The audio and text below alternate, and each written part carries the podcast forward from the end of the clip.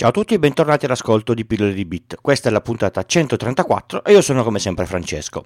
Il 25 febbraio del 2020 se n'è andato all'età di 61 anni Kazuisa Hashimoto e questa non è una puntata del calendario dell'avvento perché Natale è passato da un po'. Ma chi era Hashimoto? È stato uno sviluppatore della famosa casa di produzione di videogiochi Konami per la quale a un certo punto della sua carriera ha dovuto lavorare alla conversione di un gioco dalla versione coin-up, cioè quella che veniva usata nei videogiochi da sala giochi, ai quali si giocava inserendo le, le, monetine e i più vecchi ora avranno una lacrimuccia che scende, alla versione per console, quelle che, che, venivano vendute per casa. All'epoca era il 1986, il gioco da convertire era Gradius. Vi lascio un po' di gameplay nelle note dell'episodio, un gioco di, ast- di astronavi a scorrimento orizzontale. Io sinceramente ho sempre preferito quelli a scorrimento verticale. Il problema è che dopo la conversione il gioco andava testato per bene, perché una volta fabbricata la cartuccia per il NES non era così semplice rilasciare patch e aggiornamenti come fanno oggi sulle moderne console. Il gioco era molto molto difficile e Hashimoto ha pensato di inserire una sequenza di tasti nascosta che, se eseguita, gli dava una mano a completare il gioco, regalandogli 30 vite invece delle consuete 3. La sequenza di tasti era su su, giù giù, sinistra destra, sinistra destra, A, B, start. Doveva essere una sequenza nascosta, noto solo ai beta tester, da rimuovere prima della produzione del gioco, ma evidentemente, se ne stiamo parlando, non fu rimossa. E come tutte le cose nascoste nel mondo, come la chiave di crittografia dei DVD, quella dei Blu-ray, la chiave TSA e mille altre ancora, a un certo punto questa sequenza è stata scoperta e usata con gran gioia da un sacco di giocatori incapaci. Se io avessi giocato a quel gioco sic- sicuramente l'avrei usata come ho usato all'epoca la modalità Dio di, di Doom, se no col cavolo che lo finivo il gioco. Ma tutto questo non avrebbe fatto storia se non fosse successo che il Konami Code, così venne poi chiamato, è stato ripreso e utilizzato in un sacco di videogiochi, come tutte quelle cose da nerd che ai nerd piacciono un casino. Se a un certo punto in un film, in un libro o in un'opera qualunque compare il, il numero 42, nessuno ci fa caso. Se se ne accorge un nerd, diventa una cosa da raccontare, di cui parlare con con amici nerd per ore e giorni, intavolando discussioni che se sono sentite dalle persone normali, l'unica reazione che scatenano è un grosso boh.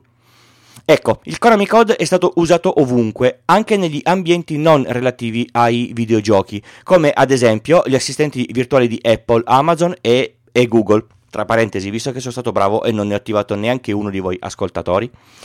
Per esempio, è stato usato anche in alcuni film, come Ralph spacca tutto. Se cercate su Google noterete che è una serie usata davvero ovunque, altro che la serie di, di, di, numeri della serie TV Lost. Come direbbe qualcuno, grazie a Shimoto vai a insegnare agli angeli a tenere in mano un joypad. Trovate tutti i contatti e i modi per sostenermi in questo progetto direttamente nelle note di questa puntata o, su, o sul sito pillole di bit col punto prima dell'it. Mi trovate su Twitter, nel gruppo Telegram, il canale che preferisco e che ormai conta più di 220 iscritti, oppure via, via mail se volete scrivere qualcosa di più corposo o un po' più privato.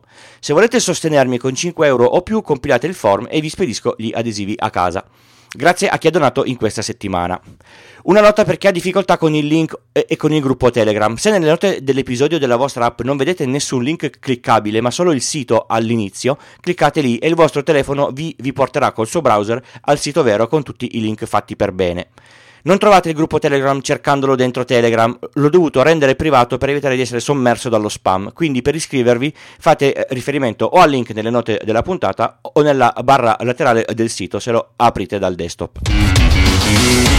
Il tip di questa settimana è un reprise della puntata 132, quella sulle API.